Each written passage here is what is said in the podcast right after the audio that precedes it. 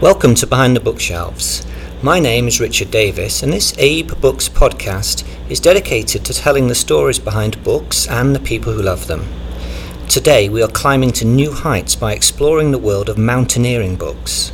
I am joined by Eric Reith, the library manager at the American Alpine Club. The club has a long history. Founded in 1902, it's located in Golden, Colorado. It's a non profit organisation, and its mission is to share and support its passion for climbing and respect for places that are climbed. The club's library is an important benefit offered to its members.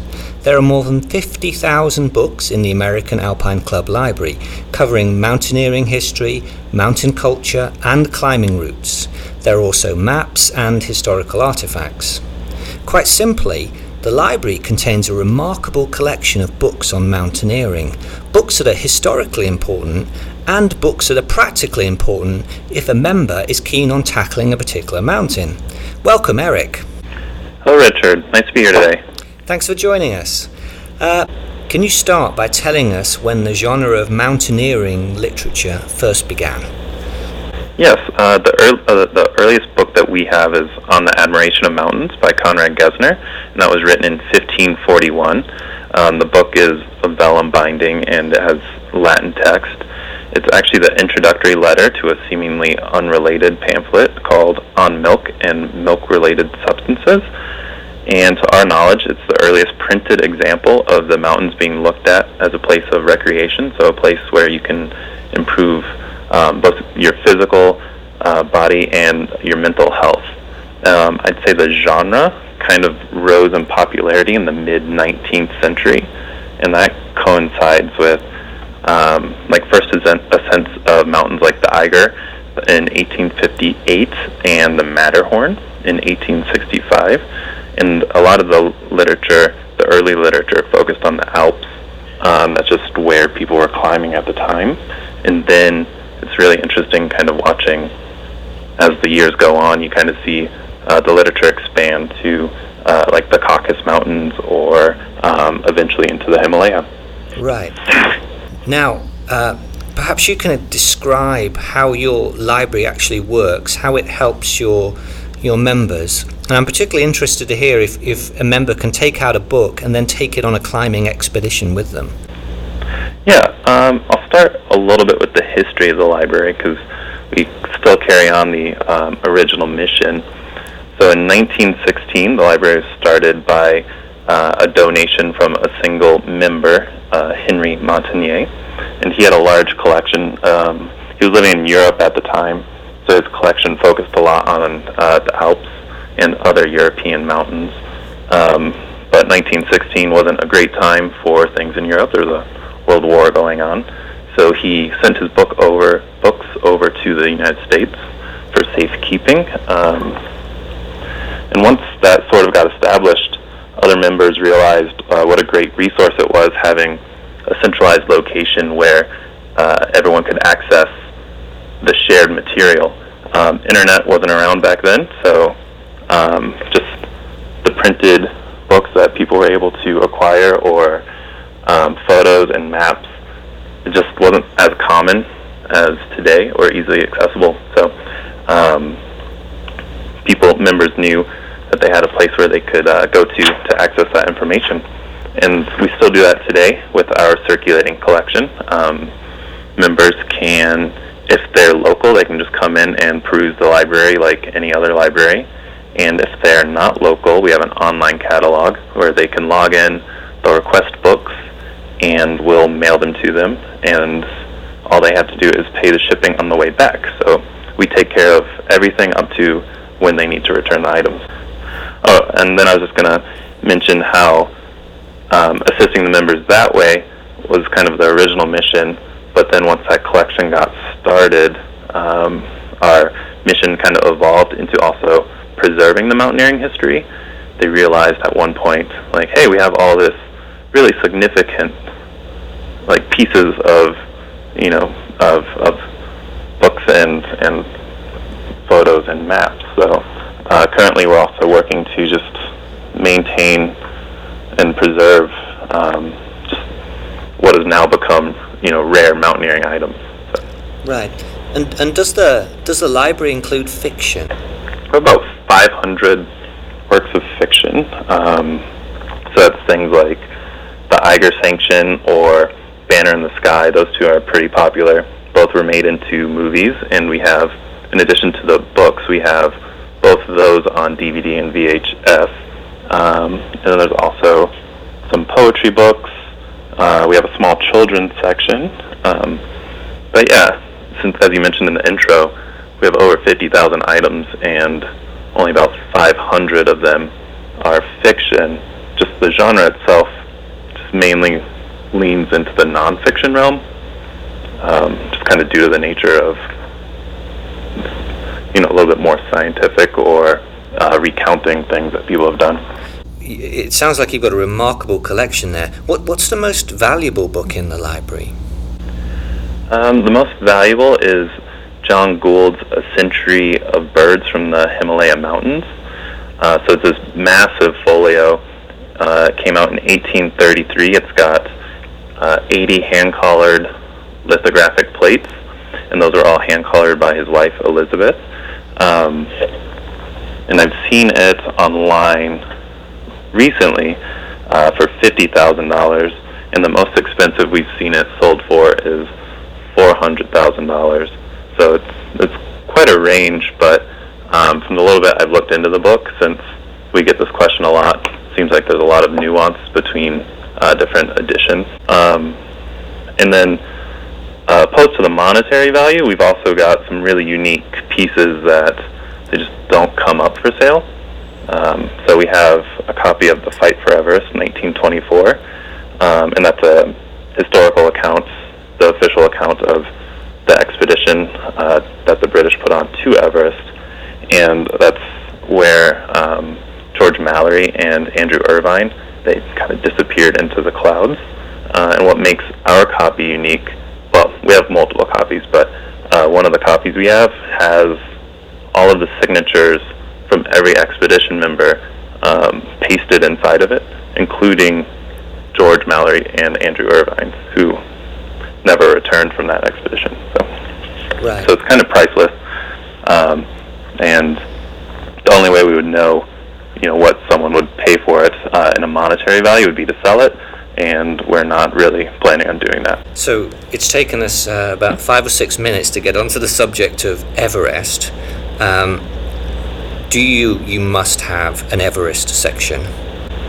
Yeah, we actually have two Everest sections. Um, so we use the Library of Congress classification. So we have a historic Everest section, and then we have a guidebook Everest section.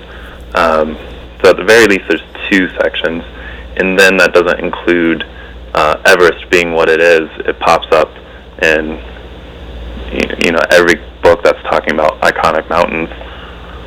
And the the the rest of the library is that divided up by by mountain ranges, so Alps, Himalayas, and so forth.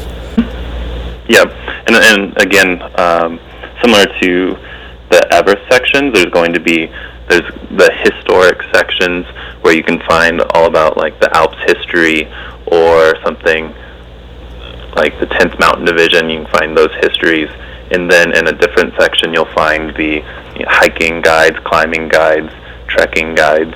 Um, so it's kind of easy when people come in looking for something specific. You just they'll come in and they'll say, "I'm looking for something on Everest or the Alps," and you say, uh, "History." Or are you planning on going? And then you're able to kind of direct them to a different spot. So my reason that I I started to uh, become interested in, in mountaineering books was that I was reading a book about George Mallory, who you've already mentioned.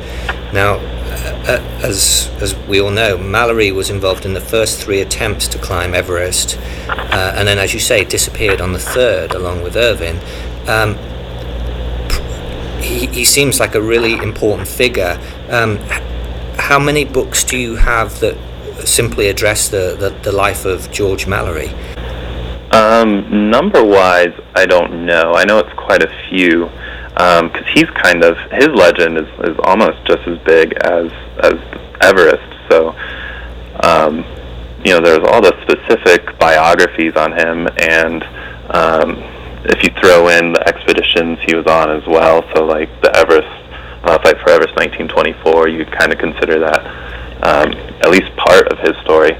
Um, yeah, there, there's quite a few, and then just because of the legend that exists, he pops up um, just in in countless other books, just where someone is is mentioning like that they were inspired by by Mallory, or more specifically, um, he's most well known, I think, for uh, being asked by a reporter, like, "Why are you going out to climb climb Everest or or these mountains?"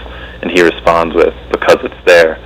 So pretty much in I'd say like 90% of the books where someone is asked, "Why are you climbing mountains?" or they're trying to, you know, define to their reader why it is they're doing what they're doing, that because it's there kind of comes up.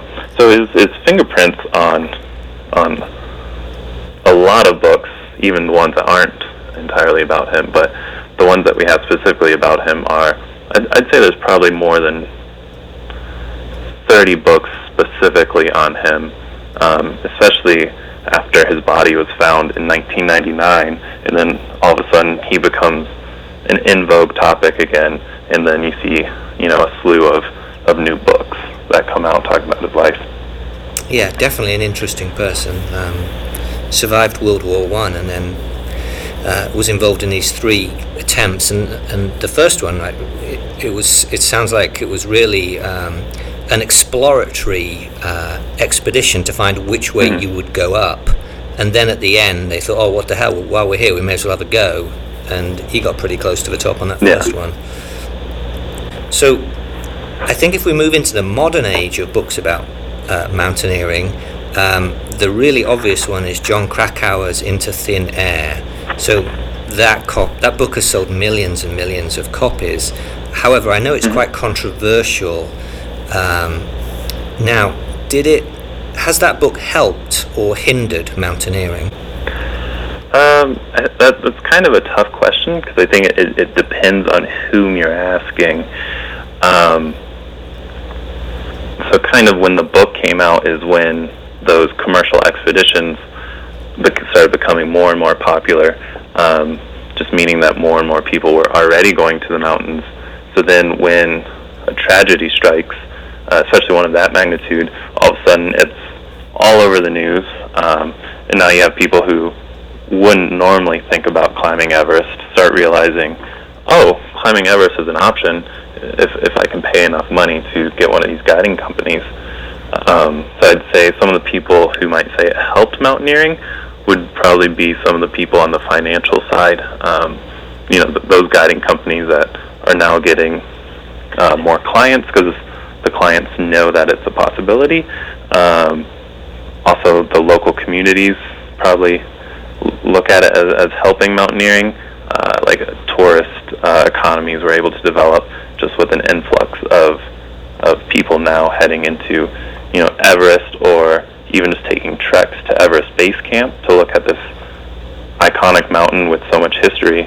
Um, on the opposite end of that coin, uh, there's probably you're going to have people who are saying the influx of climbers coming to the area that's not that they're they're not necessarily real mountaineers, so they're putting people's lives in danger, or um, pointing out that the influx in people coming into the area is also leaving more garbage and human waste behind. Um, and then um, mountaineers are kind of a stubborn bunch. So you'll have a lot of people complaining about the ethics of mountaineering. So um, they would probably consider it a hindrance, um, kind of considering it like defiling, you know, the the the way you're supposed to climb a mountain. Uh, How do you mean? yeah. Um, everyone everyone believes that they know the right way to climb a mountain, and they're not going to waver on that.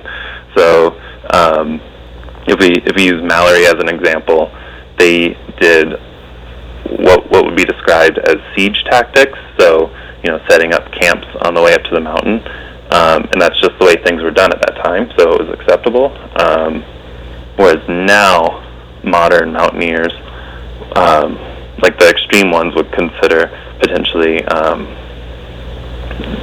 like alpine style would be the only way. So you can kind of you can set up some small camps, but essentially you've got to go up the mountain fast, and you can kind of only take what you can carry.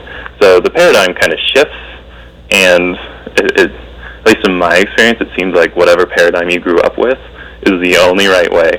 Um, so, like I said, there's there's tons of arguments on, on on the correct way to climb a mountain.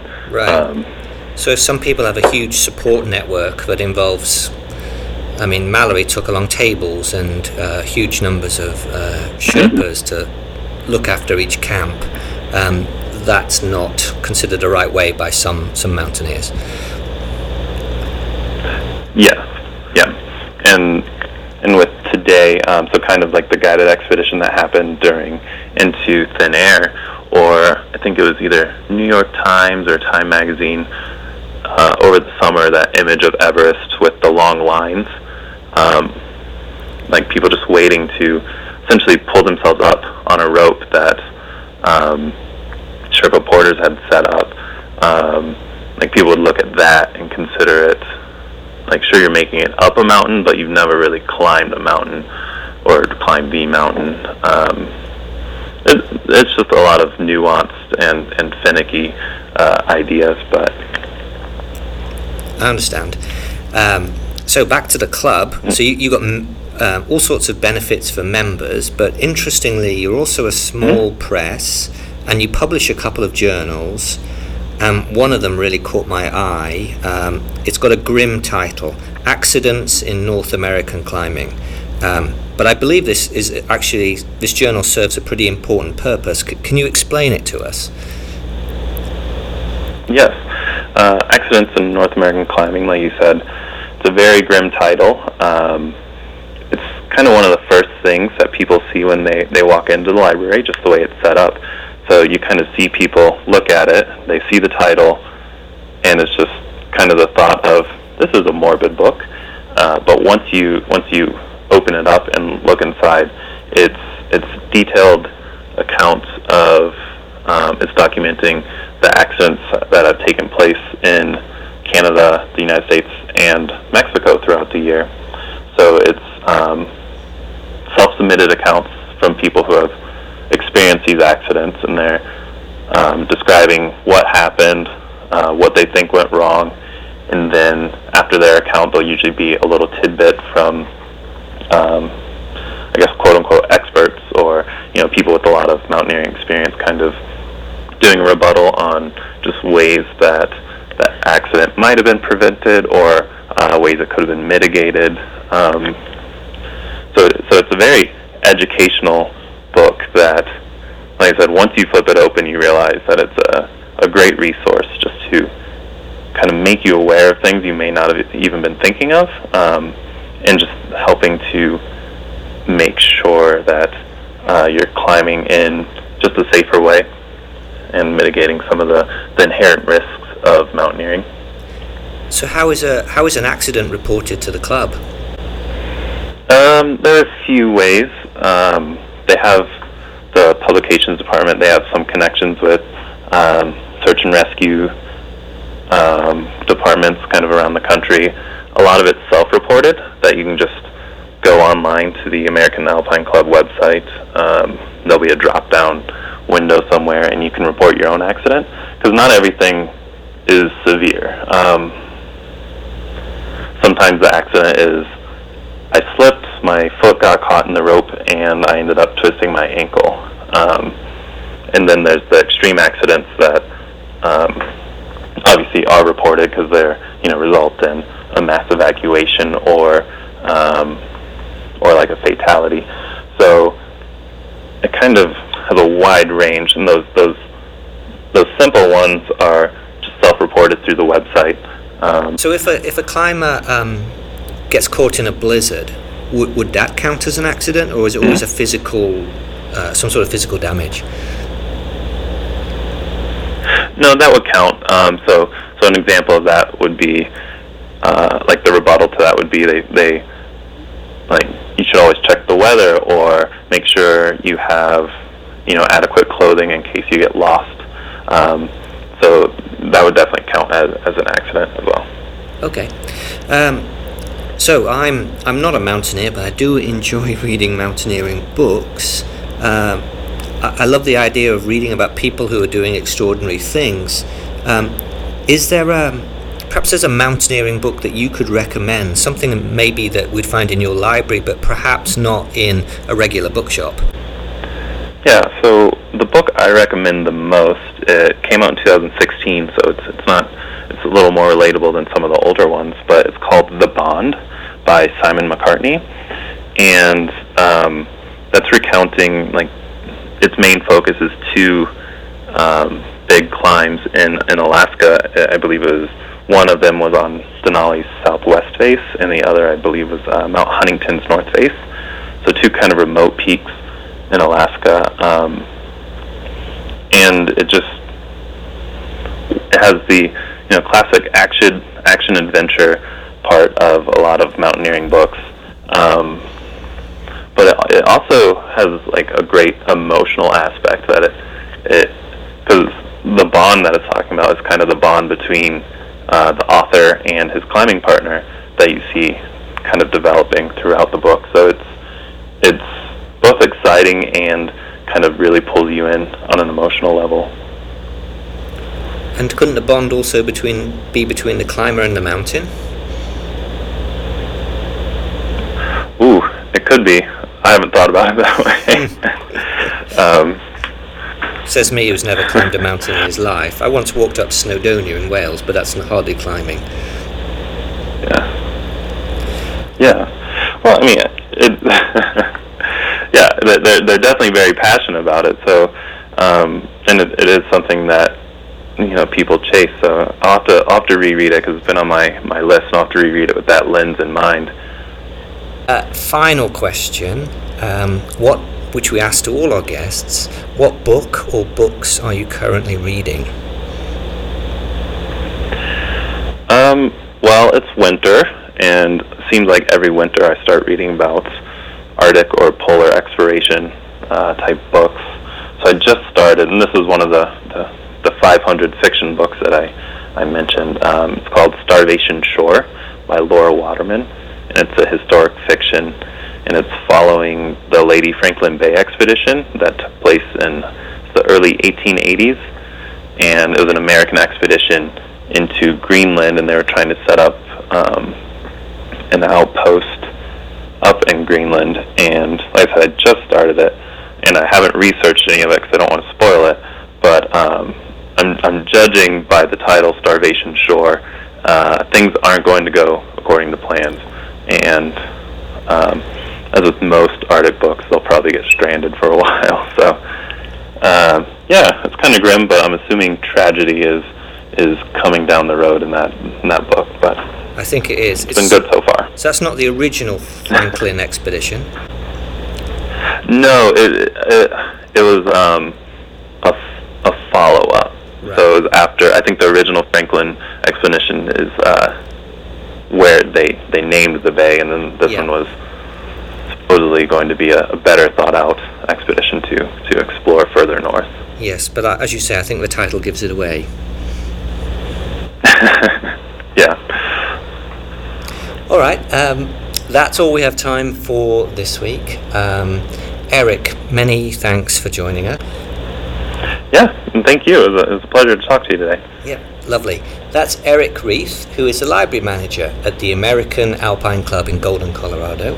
Uh, you can learn more about the club and its resources at its website, which is americanalpineclub.org. And we hope you enjoyed the show, and we'll see you next time. Thank you for joining us.